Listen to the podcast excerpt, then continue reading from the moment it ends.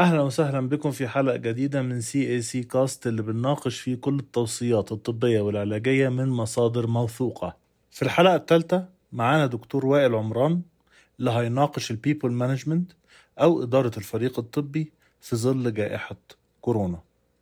بسم الله الرحمن الرحيم. السلام عليكم ورحمة الله وبركاته. معاكم صيدلي وائل عمران خريج صيدلة الأزهر سنة 2000 حاصل على total quality management من ال AUC وعلى clinical pharmacy دبلومة من Cambridge Regional College وعلى healthcare management fellowship من وزارة الصحة المصرية. اشتغلت hospital pharmacist inpatient و outpatient warehouse لمدة تسع سنين واشتغلت مدير صيدلية لمدة 8 سنين ومدير تشغيل أحد المستشفيات لمدة سنتين وده في العديد من المستشفيات الحكومية والخاصة. الحقيقة لما تفضل أحد الزملاء وتناقش معايا في فكرة إننا نعمل بودكاست لزيادة توعية مقدمي الخدمة الصحية بخصوص التعامل مع الكوفيد 19 حسيت إن المسألة مش سهلة أبدا. المفروض إن الشخص القائم بالتوعية يكون عنده خبرة متميزة في المجال اللي هيقدمه ولازم التوعية تكون evidence based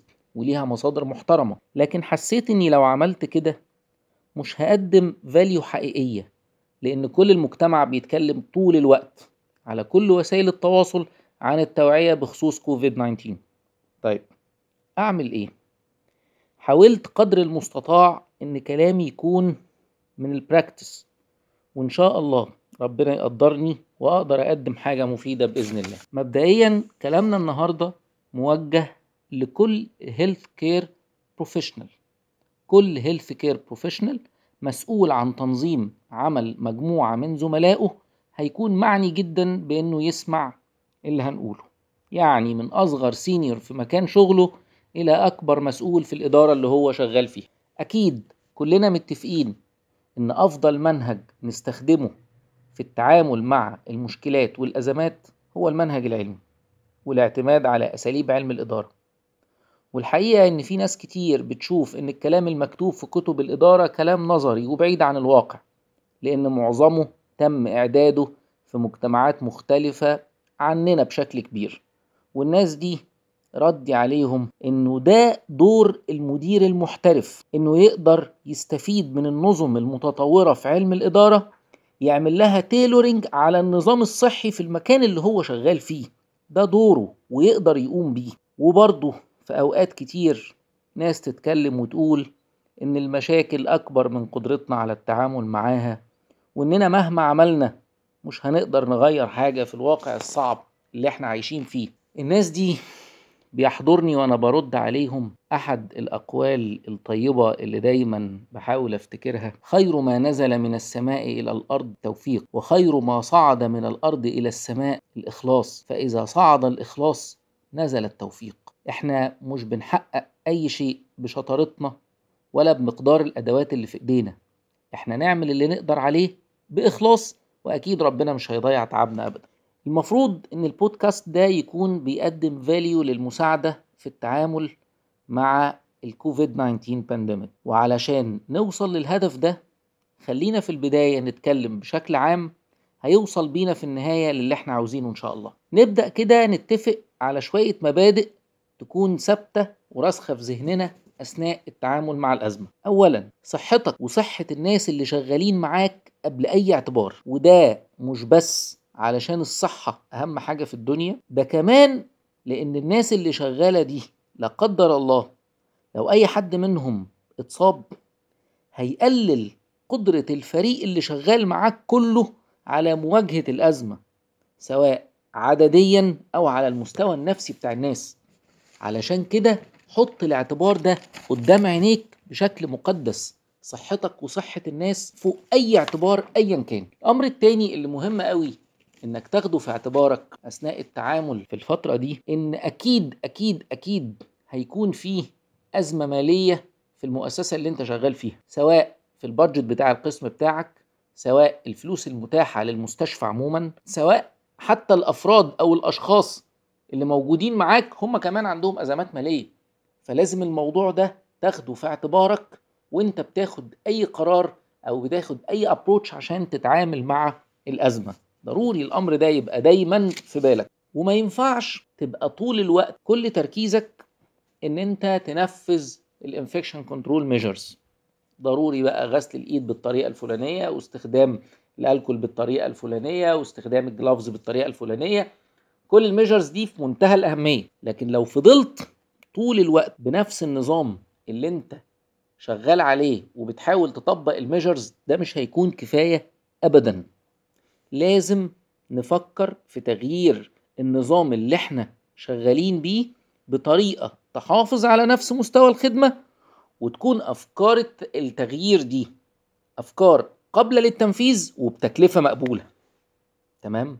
لازم يبقى عندك بلان تعملها عشان تخلق تغيير لنظام العمل اللي انت شغال بيه وبتكلفة مقبولة. وانت بتعمل ال plan دي لازم ما يقعش منك أي parameter ال plan بتاعتك لازم تكون comprehensive هيكون فيها medical part يكون فيها financial part لازم يكون فيها supply chain تحطه في اعتبارك لازم يكون عندك ال social scope بتاع الناس اللي شغالة معاك كلها. psychological consideration لازم تحطه في اعتبارك. نفسية الناس شكلها إيه؟ وظروفها عاملة إزاي؟ الدول المتطورة بيكون عندهم risk management plan و crisis management plan لأن الناس دي أصلا بتشتغل بطريقة proactive فلما حصلت الأزمة في البلاد دي هم already عندهم plan كل اللي هيعملوه إن هم هيبدأوا ينفذوها ويكون مطلوب منهم شوية تعديلات عشان تكون أكثر مناسبة للوضع اللي هم فيه. إحنا ما عندناش الموضوع ده في معظم الأحوال. معظمنا عارفين إنه المؤسسات المصرية سواء عامة أو خاصة سواء إدارية سواء مستشفيات ما فيش حد فينا عنده crisis management plan بشكل محترف. يعني إحنا بنشتغل بشكل reactive الشكل ال reactive ده لازم يبقى بأسرع ما يكون. ما تتأخرش. خليك سريع. قدر ما تستطيع. واوعى تقول لنفسك هو أنا هلحق أعمل حاجة؟ ده بسرعة الأمور بتتسارع وبتتدهور. ده إحنا مش عارفين الوضع هيمشي قد إيه. آه ما هو عشان إحنا مش عارفين الوضع هيستمر قد إيه يبقى أنت لازم تعمل اللي عليك. وبمنتهى السرعة وبعد كده الباقي على ربنا. من الحاجات المهمة جدا اللي حابب أتكلم فيها إزاي تقدر تحافظ على نفسية الناس اللي شغالة معاك. مهم جدا جدا جدا إنك تكون حريص على حاجتين. اولا الشفافية المطلقة والتعامل بوضوح شديد مع كل نقطة بنتناقش فيها أو مشكلة بنواجهها. لازم تبقى شفاف وواضح تماما مع الناس. الحاجة التانية حاول تشوف الأمور الإيجابية حواليك وترتبها قدام عينيك وتدي للناس أمل كويس في إنهم يقدروا يتجاوزوا الأزمة وإن هم ينجحوا في إنهم يعدوا بمكانهم بشكل كويس من غير ما أي حد يحصل له تبعات. ولازم الأمل ده يكون مبني على منطق ما يكونش مجرد كلام حلو وخلاص. لازم يبقى فيه elements واضحة قدام عينيك تدعو للأمل وتنقله للناس عشان تقدر تحسن طاقتهم النفسية في إنهم يساعدوك ويساعدوا مكانهم ويساعدوا نفسهم إن إن شاء الله نعدي الأزمة دي. مهم قوي إن إحنا نوضح للكل إن كل قرار بيصدر للتعامل مع الأزمة اللي إحنا موجودين فيها هو قرار قابل للتعديل وإن كل الاقتراحات المفيدة مرحب بيها جدا جدا جدا عشان نساعدهم يشاركوا عشان يحسوا إن إحنا كلنا إيد واحدة في الأزمة اللي إحنا موجودين فيها دي. من أكتر المشاكل اللي هتقابلك كمسؤول عن مجموعة عمل في الظروف اللي إحنا موجودين فيها هي الانسرتينتي الناس مش واضح قدامها الدنيا عاملة إزاي ونتيجة ده هتلاقي الناس طول الوقت تايهة والكل عنده أسئلة. حاول ترسخ عند الجميع فكرة إن مفيش حد فاهم الوضع بصورة واضحة وإن الوضع بيتغير بشكل دايناميك جدا ومستمر في التغير طول الوقت وإنك مش هتقدر في الوقت الحالي تحدد إيه هي الوسيلة الأفضل للتعامل في كل نقطة مطروحة للمناقشة وإن الوصول لإجابات مناسبة هيكون بالتعاون مع كل أفراد الفريق. الأمر ده في منتهى الأهمية إنك توصله للكل عشان الناس ما تحسش إن أنت مقصر معاهم أو إن أنت مش مهتم بإزالة أسباب الانسرتينيتي اللي عندهم. أحد أكتر الحاجات اللي ممكن تساعدك في المكان اللي أنت موجود فيه لو عندك فرصة وضع المكان يسمح لك بإنك تشكل فريق لمواجهة الأزمة اعمل كده. الفريق ده هيكون دوره التعامل مع المعوقات اللي بتظهر أثناء الشغل. يصيغ المعوقات دي في صورة أسئلة ويقترح إجابات للأسئلة ويعمل ترتيب من حيث الأولوية للمشاكل الأقدر بإننا نبدأ بيها. يعني يرتب أموره الأهم فالمهم. كمان لازم تكون مدرك تماما إن الإدارة وقت الأزمات بتعتمد على سلوكياتك أكتر ما بتعتمد على تعليماتك. يعني الناس هتكون أكثر التزاما بالنظام لو أنت قدامهم أكتر واحد بيلتزم بالنظام. ما ينفعش تطلب من الناس إنها تبذل أقصى طاقة ممكنة يقدروا عليها في حين إن أنت أول ما ميعاد انصرافك بيجي بتسيب اللي في إيدك حتى لو مهم وتمشي. مش منطق مش هيلتزموا معاك. ما ينفعش تطلب من الناس إنها تغير مواعيد عملها علشان نقلل عدد المتواجدين في نفس مكان العمل وأنت كمدير مش ملتزم أصلا بمواعيد عملك وبتيجي متأخر. ضروري ضروري ضروري تكون أنت قدوة حسنة في الالتزام بالنظام وده بيساعدهم أكتر إن هم كمان يلتزموا بالنظام وده بيحسن المنتج في النهاية. الحاجة المهمة برضو اللي عايز أقولها قوي قوي قوي إنه لازم كمدير تكون عارف إننا في ماراثون. لو نشوف التكنيك بتاع كل السباقات الطويلة هتلاقيه دايما بيكون حريص إنه ما يجريش في البداية بكل طاقته لأن النتيجة احتمال تكون إنه يقع في النص. علشان كده خليك دايما حريص إن محدش من الناس اللي معاك يقع منك في النص لأن المشوار واضح إنه لسه طويل. لازم نفكر كويس إيه هي الموارد اللي في إيدينا؟ وإيه اللي نقدر نعمله علشان نستخدم الموارد دي استخدام أمثل للتعامل مع الأزمة. هل عندك عدد صيادلة زيادة؟ هل عندك قسم آي تي قوي يقدر يعمل لك دعم فني يساعدك في مواجهة الأزمة؟ هل بتشتغل في قطاع خاص مديك مرونة في التعامل بخصوص اللوائح والقوانين؟ كل مكان وليه خصوصيته وموارده اللي ما يعرفهاش غير اللي شغال فيه. وانت دورك إزاي توظف الموارد دي؟ لتحقيق الأهداف اللي عاوز توصل لها. طبعا البودكاست ده موجه بشكل أساسي للناس اللي شغالين في مستشفيات.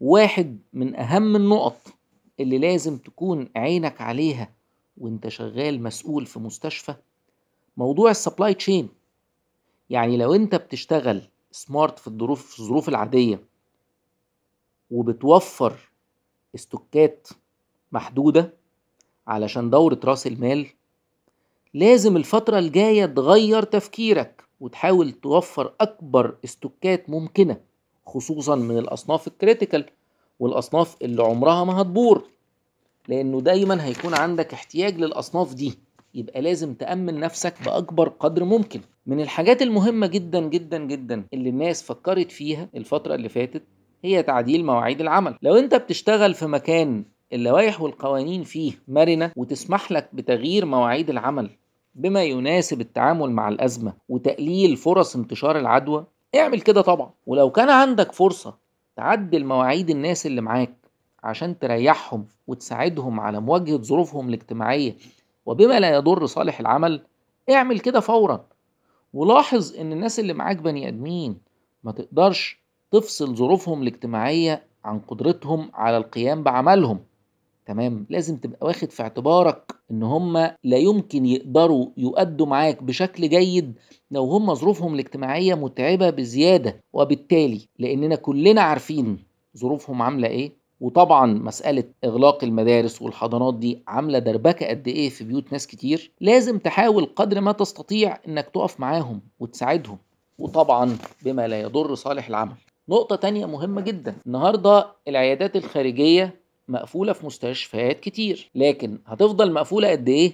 محدش عارف. ليه ما نفكرش في فترة الإغلاق دي إننا نجهز نفسنا بالاستعانة بقسم الآي تي بحيث لما العيادات تفتح تاني يكون وضعنا أحسن. معظم المستشفيات عندنا ما فيهاش HMS وشغلها معتمد بشكل أساسي على المستندات. لو قدرنا في العيادات الخارجية نلاقي طريقة بحيث أوامر الطبيب تظهر على كمبيوتر في الصيدلية الخارجية وتكون أماكن انتظار المرضى في أماكن مفتوحة بعيدة عن الصيدلية ويتم استدعاء مريض بمريض بعد تجهيز علاجه دي خطوة مش مكلفة ماديا خالص بس هتقلل التكدس معاك بشكل كبير قوي حاجة تانية لو عندك database كويسة بخصوص بيانات المرضى نقدر نعمل برنامج بسيط نحجز بيه ميعاد الزيارة للعيادة ويتم تحديد ميعاد الزيارة بمعرفة المستشفى. حدد لكل مجموعة مرضى أنتوا هتيجوا في الميعاد الفلاني في التوقيت الفلاني عشان نقدر نوزع الورك لود على مدار الشهر بالكامل وكمان على مدار ساعات العمل.